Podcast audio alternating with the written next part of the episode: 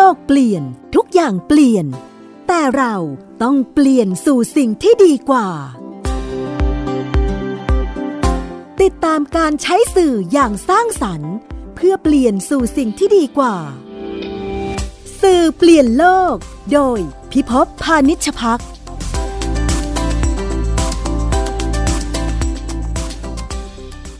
สวัสดีนะครับ ผมพี่พบพนิชพักครับมา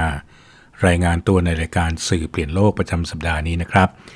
เราพบกันทุกวันเสาร์ครับ เอาเรื่องราวเกี่ยวกับแวดวงสื่อสารมวลชน ดูซิว่า สื่อนั้นมีพลังในการเปลี่ยนโลกมากมายแค่ไหน แต่ที่ผ่านมาครับ4หสัปดาห์ที่ผ่านมาเนี่ยส่วนใหญ่จะเป็นเรื่องของโลกและโรคนะครับ ที่เปลี่ยนสื่อ แน่นอนครับเราเราพูดถึงโรคระบาดที่กำลังเป็นประเด็นก็คือโควิด -19 เนี่ย แล้วก็เรามาติดตามดูว่ามีผลยังไงต่อสื่อในประเทศ แต่เมื่อ 2 วันก่อนครับ ผมได้รับเชิญโดยสถาบัน AIBD นะครับ Asia Pacific Institute of Broadcasting Development สถาบันพัฒนาการแพร่ภาพและเสียงแห่งเอเชียแปซิฟิกเนี่ยให้เข้าร่วมประชุมครับกับ 12 ประเทศ ในภูมิภาคเรานะครับ กลุ่มอาเซียนก็จะมีเขมรลาว มาเลเซีย สิงคโปร์นะครับบรูไน แล้วก็จะมีประเทศที่เป็นกลุ่มประเทศอินเดียปากีสถาน ส่วนทางเหนือขึ้นไปก็จะมีจีนนะครับ แล้วก็เกาหลี ทุกคนก็เอาข้อมูลของประเทศตัวเองครับ มาเล่าสู่กันฟังว่าอะไรได้เกิดขึ้นในแวดวง broadcasting นะครับ ก็คือสถานีโทรทัศน์ใหญ่ๆ ที่อยู่ในประเทศเหล่านี้เนี่ยปรับตัวกันยังไงบ้าง วันนี้ผมก็เลยคิดว่าเป็นโอกาสที่ดีครับ ที่จะเอาข้อมูลเหล่านี้มาแบ่งปันให้กับท่านผู้ฟังนะฮะ ว่าการปรับตัวนั้นเป็นยังไง ในการประชุมนี้เราประชุมผ่านซูมนะครับ ก็ใช้เวลา 2 ชั่วโมงเต็ม แล้วเราก็ได้รับข้อมูลข่าวสารที่น่าสนใจ บางอย่างก็เหมือนกับสิ่งที่เราทำในประเทศเราครับ ไม่ว่าจะเป็นเรื่องของการล็อกดาวน์บทบาทของสื่อในการรณรงค์ ให้ประชาชนนั้นตระหนักถึงความสำคัญในการดูแลสุขภาวะของตนเอง แต่ในขณะเดียวกันมันก็มีความแตกต่างนะครับ เพราะแต่ละประเทศเนี่ยมันก็มีโจทย์ที่ไม่เหมือนกัน ประเทศไทยเราก็จะมีคุณลักษณะที่แตกต่างจากเพื่อนๆบ้านนะครับ แต่การพูดเนี่ยเขาจะให้ประเทศจีนเนี่ยเป็นคนเล่าก่อน เพราะถือว่าเป็นจุดเริ่มต้นนะครับ ช่องที่มาพูดในการประชุมคราวนี้ก็คือ CGTN นะครับ China Global Television Network เขาก็เอาตัวพิธีกรคุณเทียนเว่ยนะครับ ใครติดตาม CGTN อยู่ก็คงจะคุ้นกับเธอพอสมควร ก็เป็นพิธีกรคนสำคัญ ซึ่งเป็นทั้งนักข่าวพิธีกรนะครับ ก็เล่าถึงสถานการณ์ของ CGTN ว่าเขารายงานยังไง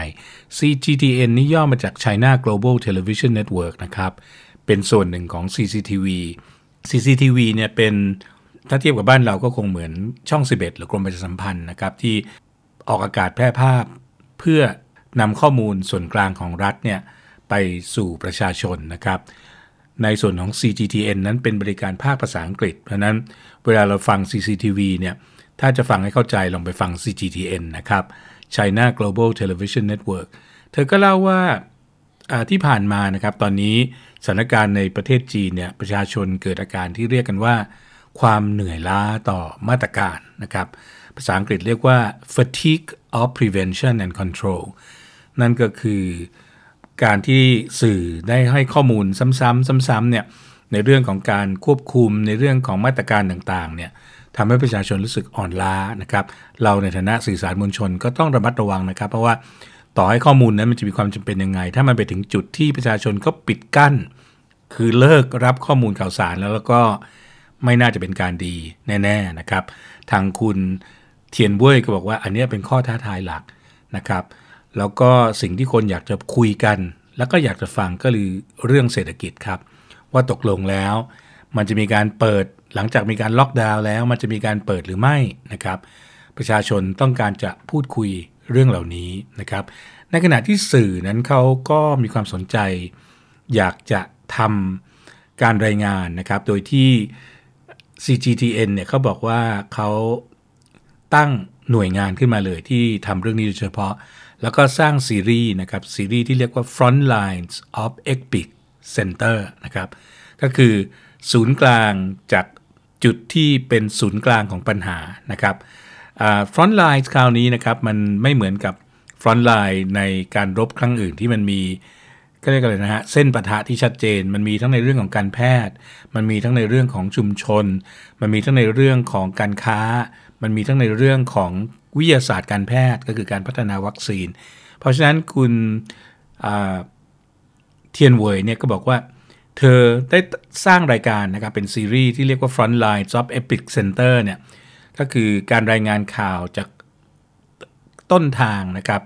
ณจุดศูนย์กลางของปัญหาเนี่ยแล้วก็พยายามให้ผู้เชี่ยวชาญต่างๆเนี่ยสามารถเอา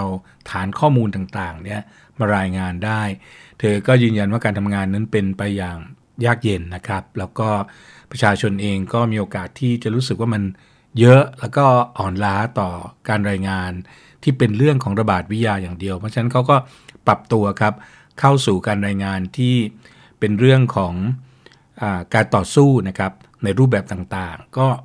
ได้รับผลตอบรับค่อนข้างดี คนทั่วโลกนะครับก็ฟังสถานการณ์ในจีนเนี่ยผ่าน CGTN อันนี้ก็เป็นเรื่องเล่าของคุณเทียนเว่ย ถัดจากนั้นครับมาจากจีนไปที่เกาหลีนะครับ สื่อสาธารณะของเกาหลีมาเองนะครับก็คือ KBS ย่อมาจาก Korea Broadcasting System นะครับ โดยเขาก็มอบหมายคุณคิมยองจิวนะครับ ซึ่งเป็นผู้จัดการในส่วนที่ทำการสื่อสารนานาชาติเนี่ยมาคุยกับเรา เขาก็บอกว่าที่ KBS เนี่ยเขาจัดการเป็นการออกอากาศฉุกเฉินเนี่ยไม่นานนะครับ แป๊บเดียวเขาก็ให้นิยามว่ามันอยู่ในการรายงานที่เรียกว่า disaster broadcasting ก็คือว่าเป็นการรายงานที่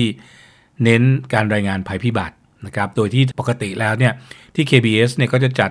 การรายงานภัยพิบัติเนี่ยเป็น 3 ระดับนะครับ ระดับต้น ระดับกลาง และระดับสูงสุด พอมีการติดเชื้อคนแรกปั๊บเนี่ยเขาก็เริ่มเข้าสู่ การรายงานในสเตจหนึ่งนะครับระดับหนึ่งแล้วพอมีการระบาดอย่างกว้างขวางเขาก็ยกระดับขึ้นมา โดยเขาตั้งสิ่งที่เรียกว่าอันนี้คล้ายๆของไทย PBS เรานะครับของเราเนี่ยที่ไทย PBS เนี่ยพอเรามีผู้ติดเชื้อเป็นคนไทยคนแรกเนี่ยเราก็เปิดสิ่งที่เรียกว่าศูนย์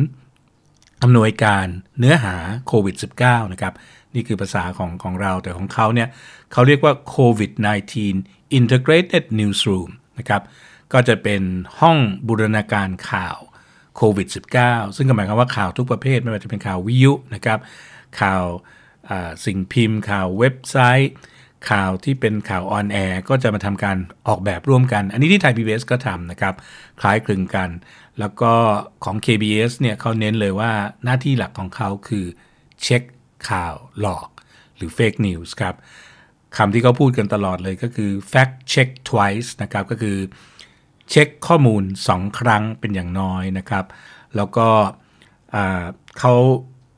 ให้นิยามว่าเดี๋ยวนี้นอกจากมีข่าวหลอกธรรมดาที่เรียกว่า fake news เนี่ยมันจะมีสิ่งที่เรียกว่า deep fake news deep fake news เนี่ยโอ้โห เรานึกว่าข้อมูลดูเป็นวิทยาศาสตร์มากเลย มีความเรียกอะไรนะรูปแบบมีกราฟ มีแหล่งที่มา แต่มันถูกจัดวางให้กลายเป็นข่าวหลอกชั้นสูงนะครับ และยากที่จะแยกแยะโดยประชาชนมาก เพราะนั้นหน่วยงานสื่อสาธารณะของเขาเนี่ยก็ตั้งตัวเลยว่าจะเป็นเครื่องมือคัดกรองนะครับ อันนี้คือส่วนที่เกี่ยวกับตัวคอนเทนต์นะครับก็ตั้งศูนย์บูรณาการห้องข่าว Integrated Newsroom COVID-19 นะครับแล้วเขาก็ทำการเช็ค Fake News อย่างยิ่ง อีกส่วนหนึ่งนะครับ ซึ่งทาง KBS นี่ถือเป็นภารกิจสำคัญก็คือการ ยุทธศาสตร์การทำงาน คงจำได้นะครับสัปดาห์2สัปดาห์ที่ผ่านมาผมเชิญบอกโจนะครับมาคุยกันในรายการสื่อเปลี่ยนโลกของเรา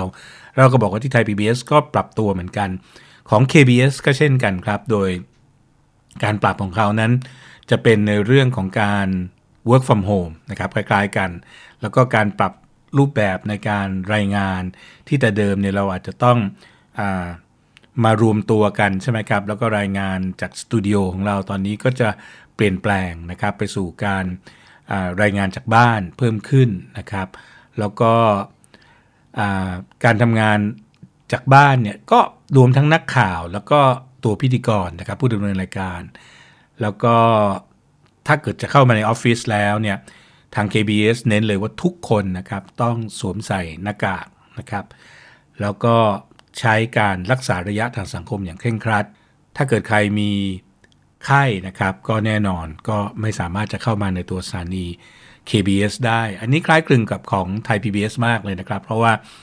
ผมคิดว่าคนที่ทำงานในแวดวงสื่อเนี่ยคิดคล้าย ๆ กันก็คือว่าเราจะต้องอยู่รอดนะครับ เราจะต้องสามารถรายงานแล้วก็ทำหน้าที่ของเราให้ได้ ยาวนานเท่ากับที่ประชาชนต้องการนะครับ เราไม่สามารถที่จะ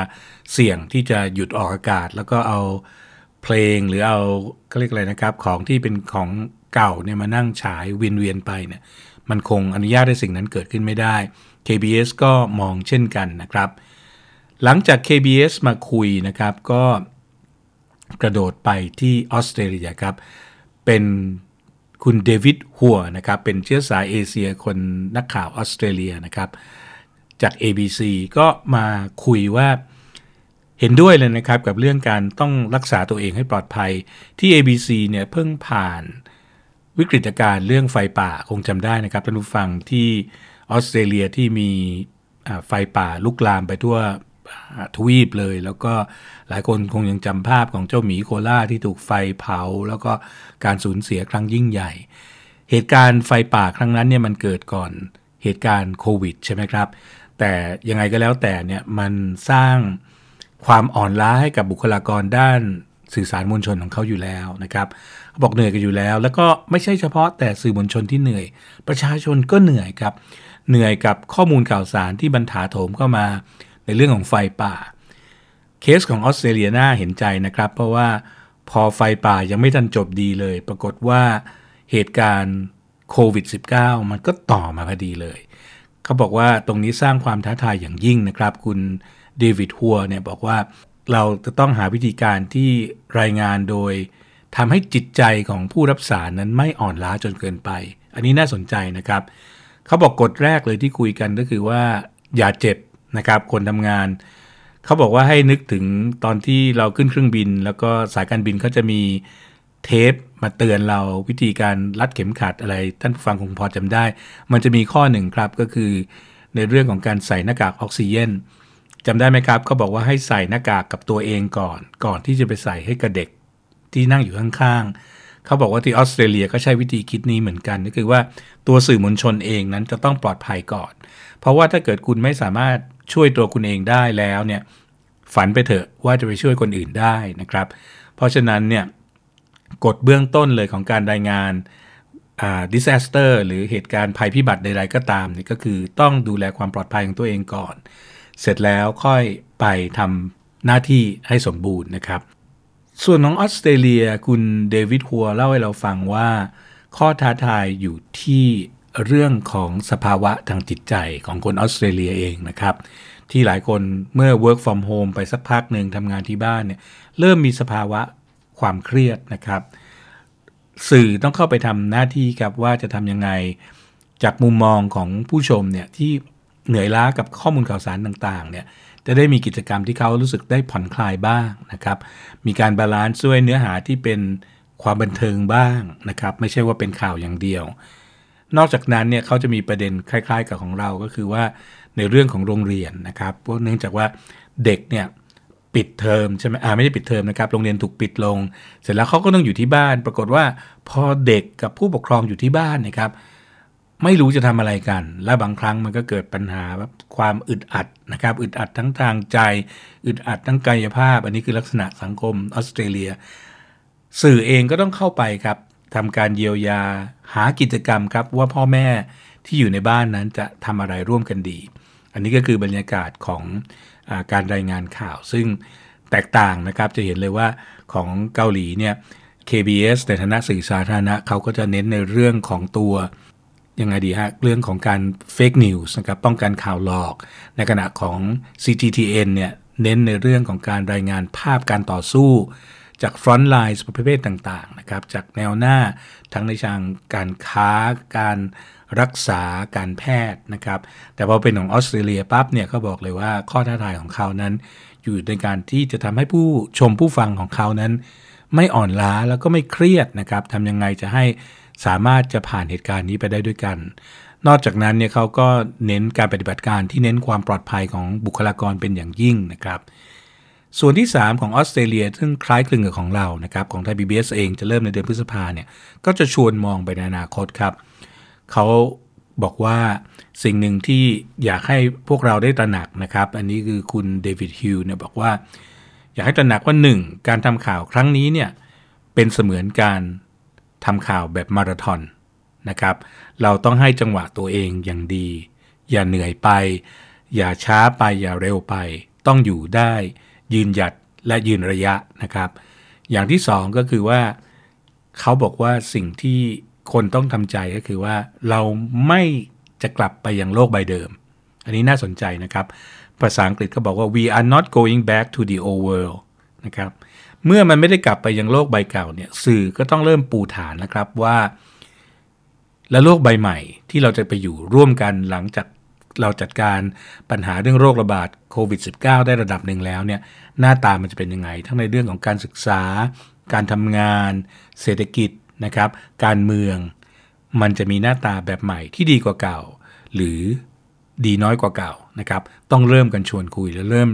สร้างการมีส่วนร่วมตั้งแต่ในขณะที่เหตุการณ์กำลังพัฒนากันอยู่นะครับ ซึ่งของออสเตรเลียจะเห็นเลยว่าการวางเนื้อหาของเขาเนี่ย จะเป็นเชิงวิเคราะห์ แล้วก็เชิงการมองไปในอนาคตเนี่ยค่อนข้างสูงนะครับ อันนี้คล้ายๆกับทางไทย PBS เลยที่เราก็รู้สึกเหมือนกันว่า New Normal New World เนี่ยเราต้องช่วยกันสร้างนะครับ ประเทศไทยจะมีจุดเด่นนะครับเมื่อเทียบกับเพื่อนๆบ้านเนี่ยก็คือว่าของเราจะมีเรื่องของการช่วยเหลือกันเองเนี่ยเยอะนะครับ ซึ่งทางประเทศอื่นๆเนี่ยอาจจะไม่ได้เห็นเยอะเหมือนของเราของเราจะมีการเอา ข้าวไปแลกปลานะครับ กิจกรรมที่เป็นเรื่องของจิตอาสา กิจกรรมที่ทำให้เกิดการรู้รู้รักสามัคคีนะครับ ซึ่งผมคิดว่าอันนี้เป็นจุดเด่นของประเทศไทยเดี๋ยวจะเล่าในตอนท้ายนะครับ แต่ลองไปดูประเทศถัดไปที่เข้ามาเสนออข้อมูลในช่วงการประชุมของ AIBD อย่างที่เล่าให้ฟังนะครับ ซึ่งเป็นการประชุมของสื่อสารมวลชน ระดับนานาชาติสำหรับท่านผู้ฟังที่เพิ่งแวะเข้ามานะครับวันนี้ผมชวนคุยอยู่คนเดียวเลย เกี่ยวกับการประชุมที่ผมไปร่วมมาเมื่อ 2 วันก่อนนะครับ เป็นการประชุมทางไกลผ่านซูมแล้วก็เราได้เพื่อนสื่อสารมวลชนระดับผู้บริหารทั้งนั้นเลยนะครับ จาก 12 ประเทศไม่ว่าจะเป็นเขมรอินเดีย อัฟกานิสถาน บังกลาเทศ บรูไนดารุสซาลามนะครับ จีน เกาหลี ฟิลิปปินส์ฟิจิ ลาว มาเลเซีย เนปาล ไทยนะครับ ก็มากันครบนะครับ ของไทยก็มีจากไทย PBS แล้วก็มีจาก NBT แล้วก็มีจากภูมิภาคด้วยนะครับ มาร่วมกันฟังร่วมกันบอกความคิดเห็น ในเรื่องของการรับมือโควิด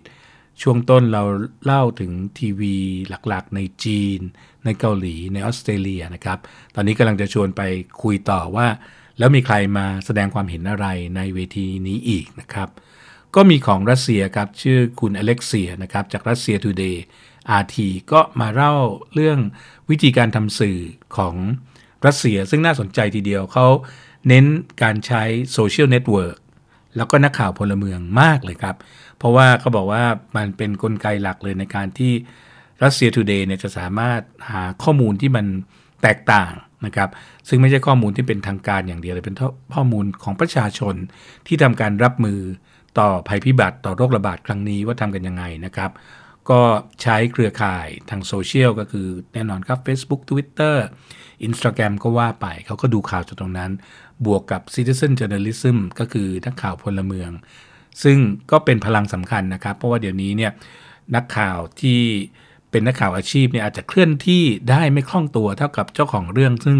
ตั้งอยู่ในเขตต่างๆ ใช่ไหมครับ เพราะฉะนั้นเนี่ย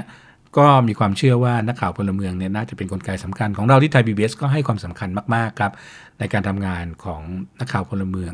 นอกจากนั้นเนี่ย Russia Today นะครับคุณอเล็กเซียยังเล่าให้เราฟังว่าจ้างฟรีแลนซ์เยอะมากเลยครับ ผู้ผลิตอิสระนะครับเข้ามาช่วยทำข่าวช่วยอะไร